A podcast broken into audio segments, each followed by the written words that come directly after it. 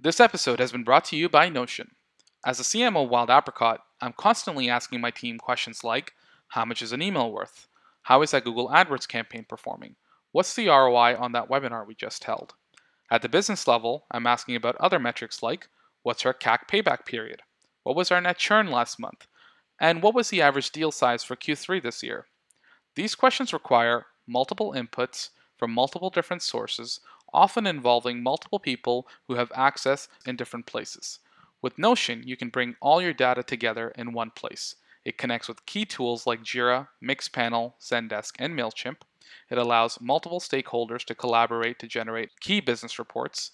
And most importantly, it gives you one hub for all your business intelligence data so that you always have a pulse on your business. Get started for free at www.usenotion.com. That address again is www.usenotion.com. And now on to the show.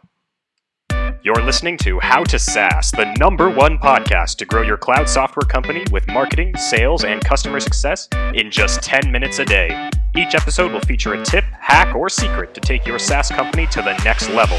And now, here's your host and growth strategist, Shiv Narayanan. Hey, everybody, welcome to today's episode. I know it's been a while. It's actually been a three month hiatus, and with good reason. Uh, as you may or may not have heard, Wild Apricot was actually acquired in October of 2017. So I've been super busy through the due diligence process leading up to the acquisition, and then the announcement in itself to our customers and the market. And then since then, it's been knee deep in integration and strategic planning for 2018. So that's what's been taking up my time and why SaaS has taken a bit of a backseat. But not to worry, we've got a lot of amazing content coming coming your way in the upcoming months. Um, actually, one of the episodes that I'll be sharing in the future will be about the entire acquisition process to give you a behind the curtain look on all the different stages from all the way from LOI to close to the announcement to what follows after an acquisition is completed, um, which is the phase that we are currently in right now. And I think, especially for the founders and CEOs that listen to this podcast, if you haven't been through an acquisition, it'll be a really illuminating episode. Uh, that episode has actually already been shot. I'm just waiting for it to get cleared by our new CEO uh, of the company Personify, who acquired us, and the private equity firm that now owns us, who's uh, Rubicon. So be on the lookout for that. I'll be sharing that very shortly. But today we have a very special guest. His name is Paul Teshima. He's one of the titans of the Toronto tech scene. In fact, he is the co-founder of Eloqua, who was acquired by Oracle. You may have heard of Eloqua. It's an amazing marketing automation platform that's used by companies everywhere. So uh, Paul is a super experienced guy. He used to head up their customer success team and now he's gone on to found a company called Nudge.ai, which enables sales organizations to leverage personal relationships in their outreach. Paul and I discuss how Nudge is focused on a product led go to market strategy instead of being more sales and marketing driven. Topics we touch on include why Paul thinks the best product is finally starting to win in the marketplace, how Nudge found its first users, why Nudge hired customer success reps before investing into sales and marketing, and how Nudge managed to raise funding pre revenue.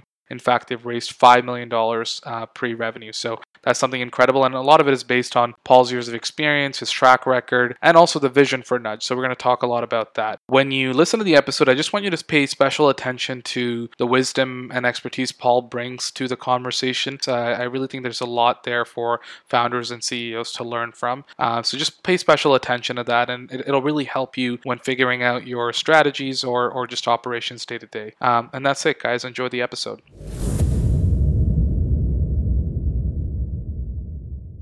All right, Paul, welcome to the show. How's it going? Great. Thanks for having me. Yeah, thanks for being on. Uh, so, why don't you give the audience a little bit of background about yourself, and then we'll take it from there. Great. I'm, uh, let's see, name's Paul Teshima. I'm currently the CEO and co founder of Nudge.ai, uh, but I am a two time entrepreneur. Um, I've been in the startup scene in Toronto since, uh, let's see, 2000. So, my first company called Eloqua uh, was a 14, 14 year journey to IPO, and then we were acquired by Oracle in 2012. Right. So, what what, you, what was your role there, and t- talk about what that journey was like to get to that that stage, and now you're kind of starting fresh too, right? Yeah. So I was uh, for for ten of the years at Eloqua, I was head of customer strategy and success. So that's everything post sales, uh, account management, customer success, service support, training, consulting. Um, had about 100 people working in that team, and um, it was a lot of fun but also really hard. I mean, the no one even understood cloud, what cloud was back then. Um, and uh, certainly uh, customer success was not even really a role. Uh, so a lot of key learnings and a lot of hard work got us to sort of through that first 10 years. And then you went from there and then you moved to another mammoth in Oracle. Yeah, we were acquired by Oracle. So the you know, I had a lot of people in the team, and um, we wanted to help transition it. So I stayed on for a year, helped land the company, help some of the enablement and go to market because all of a sudden you go from a 450 person company to 120,000 person company, and um, which was an experience on its own, uh, but it was um, really to help make sure it was going to be successful. And then I left in October 2013. Right, and so fast forward to today, and uh, talk a little bit about uh, Nudge AI and what led you to start this, and where did the idea come from, and and what are you hoping to accomplish with this company?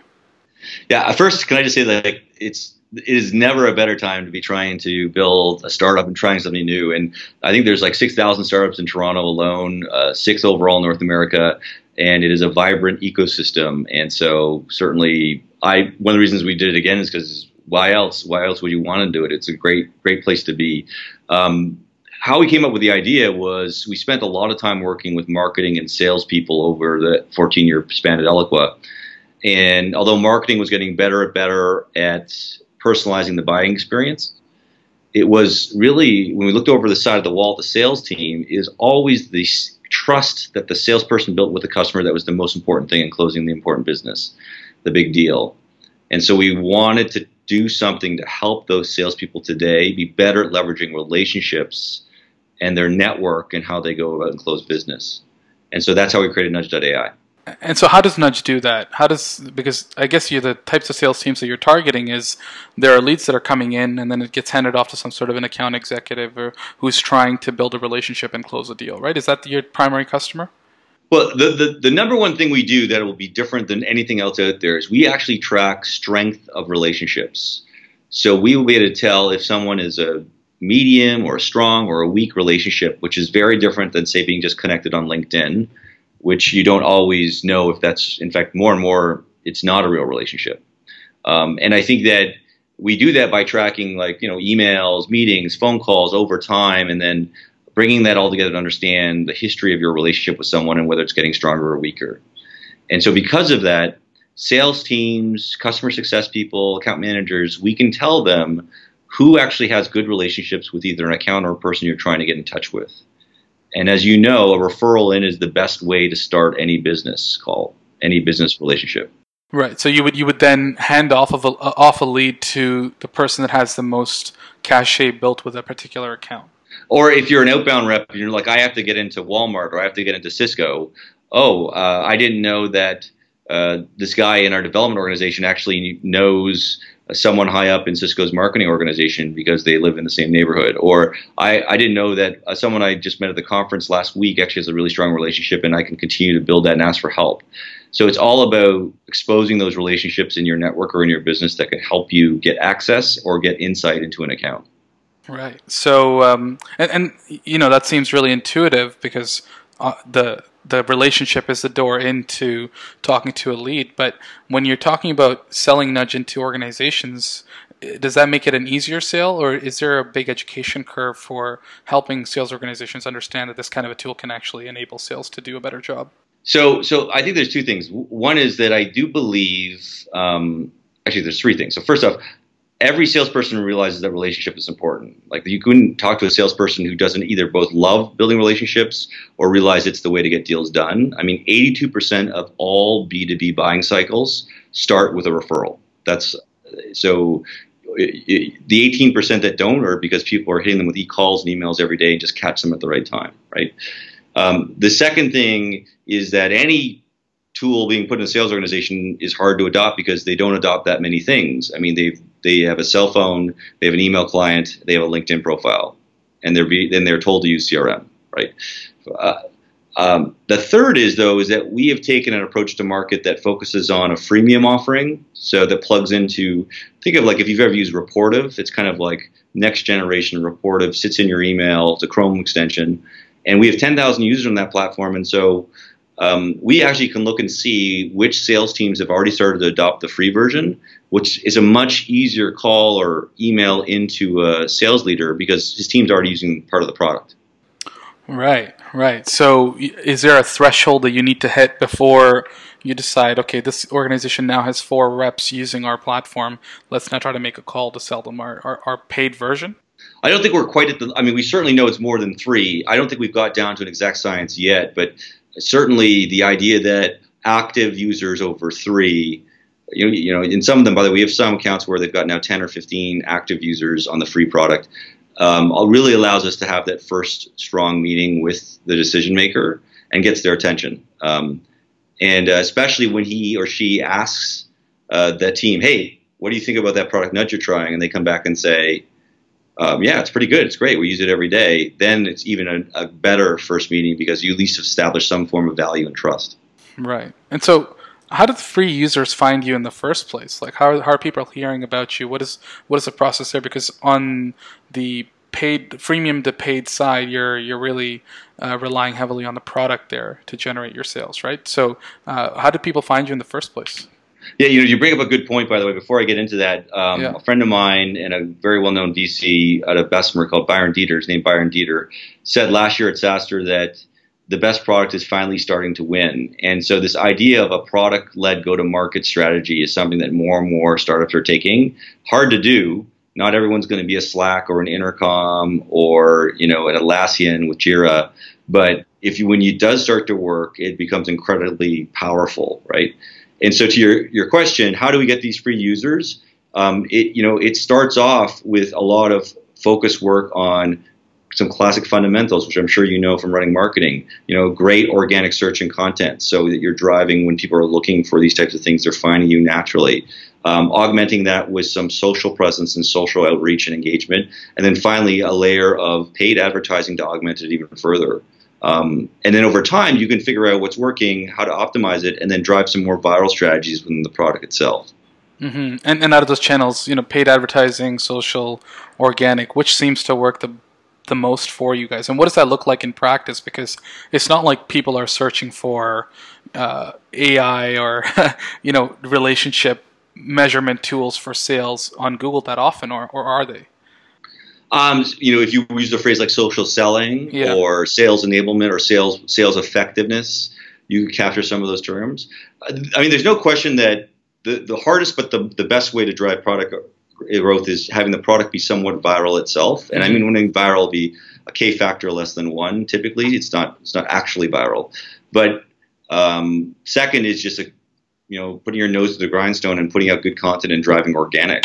Right. Um, I don't know how you get around that yeah. you have to do that work. Yeah, or, or organic seems to be the way that because you know in the sales enablement keyword space, I would imagine you're competing with all kinds of uh, enterprise level tools, and with a freemium model, that gets expensive really quickly.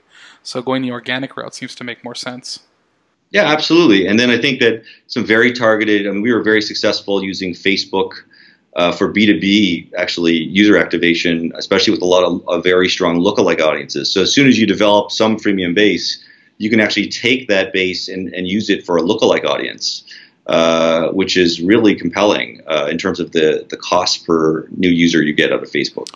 Right. So so let's let's rewind a little bit. So how did you get your first users? What went into understanding the, the market and, and that the market actually needs this product? Because given that you are taking a product centric approach, I imagine that you guys did a lot of uh, customer focused development, right?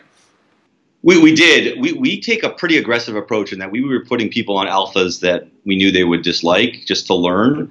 I think one of the biggest challenges of of uh, any sort of product like this is ultimately the data, the quality of the data that's under the hood is what drives a lot of the experience for the user. Mm-hmm. Um, in other words, in a demo demo environment, everything can work fine, but as soon as you sync with some user's personal Gmail account and their work account, and you bring all the LinkedIn contacts and before you know it, like the data doesn't look as good as you thought, mm-hmm. right? Um, and so a lot of early stage involvement directly with users um, to get feedback on what was working, what was not. We then paired that with some interviews with senior leader people and mid-level managers to understand the needs of the sales organization. Mm-hmm. Right? And then we layered on some new tech, which I would I don't even know how you do this without it, like an intercom and a FullStory, so you could actually at a very granular level understand every user experience session they have, whether it's mobile, tablet, or desktop, and look for patterns of engagement, patterns of non-engagement, and then feed that also back to the product lifecycle. And then um, slowly understanding, you know, where the adjustments need to be made, and and that's the user base that you've used to, you know, get, build the acquisition engine out as well for the organic and the and the Facebook stuff that you were talking about. Yes, yes, that's correct. Right. Um, talk about uh, you guys raised five million dollars, right? So talk a little bit about that. Like, what went into w- till what stage did you have to get to to be able to raise that kind of money? I think obviously your credibility and your your background lends to a big big part of that. But in terms of the company's success, uh, how far did you need to get? What metrics did you need to hit before you could raise that kind of money? Well, I mean, I think to, so. You are right that a huge part of us um, being able to raise was part of our experience and our focus on, uh, you know, the space we were in plus the experience we had. Those things together. I will say that the it, when you're trying to raise pre-revenue, you have to have a really well thought through plan and vision of where you're going and why, and the issues that could come up and how you're going to win based on those issues. And then you need to have be going for a big idea, a big something that's a big problem to solve because um, you're not going to want venture's not going to come and want to fund something that's not a big problem to solve because then there's not going to be a big output if, if you do it. And so I'd say that we probably had less on the metric side. I mean, we had obviously users, we had engaged users, we had a well thought through strategic plan in, in the space of CRM, um, and certainly we had our background, but we just did a lot of heavy thinking on how to approach this market one of the things that we got uh, that was valuable as a second time entrepreneur for me was we got the chance to talk to six other founders in the space that had done Sparta startups before, but maybe had had issues or exited earlier, and why they didn't go as long or as far. And that was extremely helpful in informing us how to make sure we build this company uh, for ultimate success. So right, so and, and I guess I'm assuming one of those founders was uh, was uh, Mark Organ of Influitive, who was your former colleague? Uh, we chatted with Mark about a whole bunch of things. He didn't build a company though in the sales tool space. We were talking to some of the other companies like um, there's a company called Refresh, or you remember, you remember Xobni that used to yep. sit in your. Uh, so a couple of those guys um, that was important. I will mention one other thing for any founder out there is looking to raise money. You know, the one thing you don't want to do is wait till you need to raise money to start building relationships with venture. Uh, you got to start early, and start it takes early. time. Right. Really early. You should always be doing it. Yeah it could take it take months or even years to get the right kind of uh, investor. And when you're really strapped for money then you might end up taking some bad money and that ends up hurting the company. Uh, yeah absolutely. Yeah. Um, you mentioned one thing that uh, perk my ears you said it's uh, it was pre-revenue right so uh, talk a little bit about that why the decision to go pre-revenue uh, for a product like this? Why not prove the traction out? And you guys were already doing some customer development, so you could have put out some alphas and beta products out there and, and then raise money. So uh, why do it pre-revenue? Yes, so sorry. We did have product in market, but it was the free product. We didn't have our, our uh, paid product out in market yet. So we certainly had a, a, bunch of users with engagement data, and they could see that. Um, I mean, we raised because we needed to raise to get to the next stage, which was a revenue product. And, um, you know, we had a plan that we felt we could execute based on that amount. And lucky for us, OMERS Ventures did their due diligence, spent a lot of time working with us, and they decided to to jump in with us. And they've been a fantastic partner ever since. You, you raise pre-revenue, but you already have the free product out there. What's the promise that you're making to the investors? Which is like we have something and we have some proof points, but how do you make the convincing pitch to say this can be a paid product that many of the users that are currently on the free model will upgrade to, and many of their teams will will migrate to or, or adopt as part of their ongoing sales operations. Well, I, I think the you have to build a plan that puts uh, assumptions in that seem reasonable, and when I mean reasonable, they're still aggressive, but that, that could be achieved. And you have to demonstrate a confidence and experience that you can deliver against that plan. Um, and to be fair, it's hard for the venture side too because they don't know, right? They don't know everything. Um, and, and a plan is a plan, right? You haven't actually delivered on all the things you're going to say. And so I think it, that's part of that relationship building thing is over time, like, you know, Steve and I used to always say that you know, we're way better. We're not great pitch people. We're great at showing you the movie. And so if you start a relationship early with a venture firm or a bunch of venture different partners and say, hey, here's where we're at now. Next time I talk to you, here's going to be at here. And if you come back and then you're actually at that next stage, they start getting a feeling that you actually will deliver on everything you say. I mean, imagine if you do that three or four times over the course of a year and a half. Uh, by the time you show them a plan, you say, oh, and here's what we're going to do if you give us this money in six and 12 months they have a better feeling of whether you're going to deliver on it or not because you've shown them along the way. And so that's a that's a good way to help structure something that's hard to judge based on something that's you know not yet proven because it's a plan. Um, and and that's certainly part of what we did. And just setting the right kinds of milestones and expectations and tracking towards that. Yes, yeah, and there's and it's in the details too. I mean, you have to know things like what's a reasonable time to expect salespeople to ramp and sell something. What's a reasonable amount to get for for a deal in this space, and how did you come up with that number for pricing? And you know, how much do things cost? How what's the conversion rate you're going to get on a freemium offering going into a paid offering that you that's reasonable to assume will happen in what period of time? There's a whole bunch of things that goes in the assumptions, and you need to really back up those assumptions because though that's what drives the actual trajectory of the plan. Mm-hmm, mm-hmm. And so right now you guys are you said about 22 employees. Yeah, we're 22 employees right now. And it's been about a year and a half since you took on funding. So, are you able to share where you guys are in terms of revenue growth and what, what level you guys have reached so far? Yeah, so so it's actually just a little. It's about a year. So it's just about a year after we've taken the funding. So we launched our paid product. Uh, let's see, 30 days days ago, maybe a little more, 40 days ago. Right out of the gate, we closed our first 10 customers, um, and we are building from there. Um, I'm actually actively hiring salespeople right now, so if you do know of anybody, um, uh, but yeah, well, we have a plan that will take us into mid to late next year, and um, looking to go revenue right through there uh, till our next financing round. I, may actually know somebody that might be a good fit. I'll, I'll shoot you an email after. Perfect. yeah. Um, okay, that's great. So 30 days, 30 days and 10 customers. That seems like good progress. So what, what does that process look like? Are you guys using your own tool to to go out there and get sales right now as well? And is it you know I know you mentioned like the organic side and um, to get customers, but are you also doing the traditional SDR type of AE model? Yeah, so we have we have we have we're leveraging all three aspects of our go-to-market model, right? We're, we're, we're calling into the freemium base when we see pockets of success.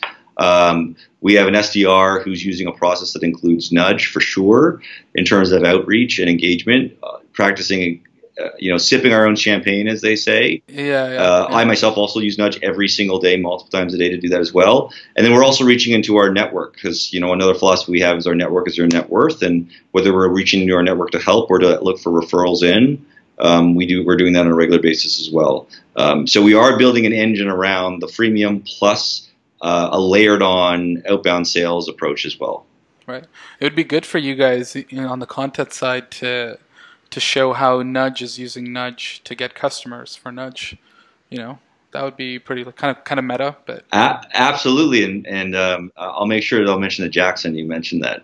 Yeah, yeah, it's pretty cool. Okay, so going looking looking ahead, right now, your product, your paid product is launched, and uh, you have some acquisition channels that are working, and you're building out the sales team. What do you foresee as the biggest challenges, or have you come across some of them already? So, you know, other than the fact that there's, you know, a gazillion startups that they're all trying to do this or say they do the same thing, I think that the biggest challenge we face um, is that heads of sales and heads of customer success, well, more heads of sales to be fair, um, you know, they've seen a lot of tech come through their doors through sales reps. And I think that this idea they kind of say, you know what, I love what you guys are doing, but someone's got to just pick up the phone and call somebody. That's what I want them to do. I don't want them to bring another tech stack. And so part of our go-to-market model of using freemium is really helpful because it's not just me pitching that we add value. They can actually look at the reps using it and they can say to themselves, hmm, which reps are the top performers? Are the ones that are top performers using Nudge? Hmm, if so, maybe this is the one tool, additional tool I want to put in and maybe take something else out. Um, and so that process for us is very helpful because heads of sales today are inundated with this extra piece of tech that they should add to their tech stack. Mm-hmm. And there's so many t- tools to add, right? So I even think for our sales team, it seems like an interesting tool, but um, we would need to kind of go through your buyer journey to completely understand how valuable this tool is and if it can actually improve our process, right? So, but it it's definitely looks it, it makes sense theoretically. You have better relationships, you close more deals, right? That's kind of like the tagline, but uh, yeah, it's an, so and and I guess connected to this topic and given that you're the customer success guy, it's important to ask is uh, let's say you do sell a deal in, what's the plan to retain the customer? Because with a tool like this, and it's a Google Chrome extension, people could use it, people could ignore it, people could uninstall it. You know, it's not it's not mission critical, if you will, right? So what's and I should be clear, the Chrome extension is the free piece. We have a full platform that gets integrated under behind the scenes as well. So I just want to make sure that's clear. So yeah, we have a, we have a much a fuller platform on the B2B side that does also integrate with Slack and SalesLoft and CRM and, and stuff like that. Uh, but yeah, so your point on CS is super important. I actually have two CS people already on board, and so we are investing heavily in CS. And not only just to retain customers, but at this stage of any business in the early days, they're they're almost like pseudo product managers. I mean, they give a lot of direct feedback to the engineering organization on critical customer feedback and um, they really help steer that ship for us. So I believe in investing in CS really early, and I've done so even before I've hired my first. Uh, you know, I'm obviously a CS selling right now, but I've done hired CS before even our first salesperson. Right. That's and that's the right attitude, right? Because I think for you guys, what seems to be a challenge right now is you, you just launched the product, but some of your core metrics you don't have a handle on yet. I'm, I'm assuming because you need to know what's the lifetime value of a customer once you acquire them, and that tells you how much can you spend up front on the marketing activities. So uh, investing in customer success at the beginning makes a lot more sense than let's say hiring three more salespeople or, or over hiring on the marketing side. Yes, absolutely. Awesome. Okay, so looking looking ahead, uh, just just talking about the the theory or um, the concept of having more AI driven tools in sales, where do you see that market moving? Do you see just sales evolving more and more where these tools become just a regular part of day to day life? I think so. You know, I think there's been two big sort of waves with AI in sales. One is kind of uh, more the chatbot slash, you know, um, the AI engine itself talking or engaging with customers or potential customers. And then there's been a wave focusing on more back end grunt work type operations. And I would say that um, for me, I feel that sales is such an art form as much as science and process that you really need to save that human interaction for the person. so I think that salespeople who love meeting people, building relationships, it's the best part of business for them. Um, they need to spend more time doing that and less time researching or setting up Google News alerts and doing all the stuff that they've done to date. And so I think AI focused on some of the more back end tasks that are still required but challenging sometimes to do at scale is where you're going to see a bigger trend and then freeing up more salespers- salesperson's time to go out and do the human to human interaction. That's where I believe it's heading.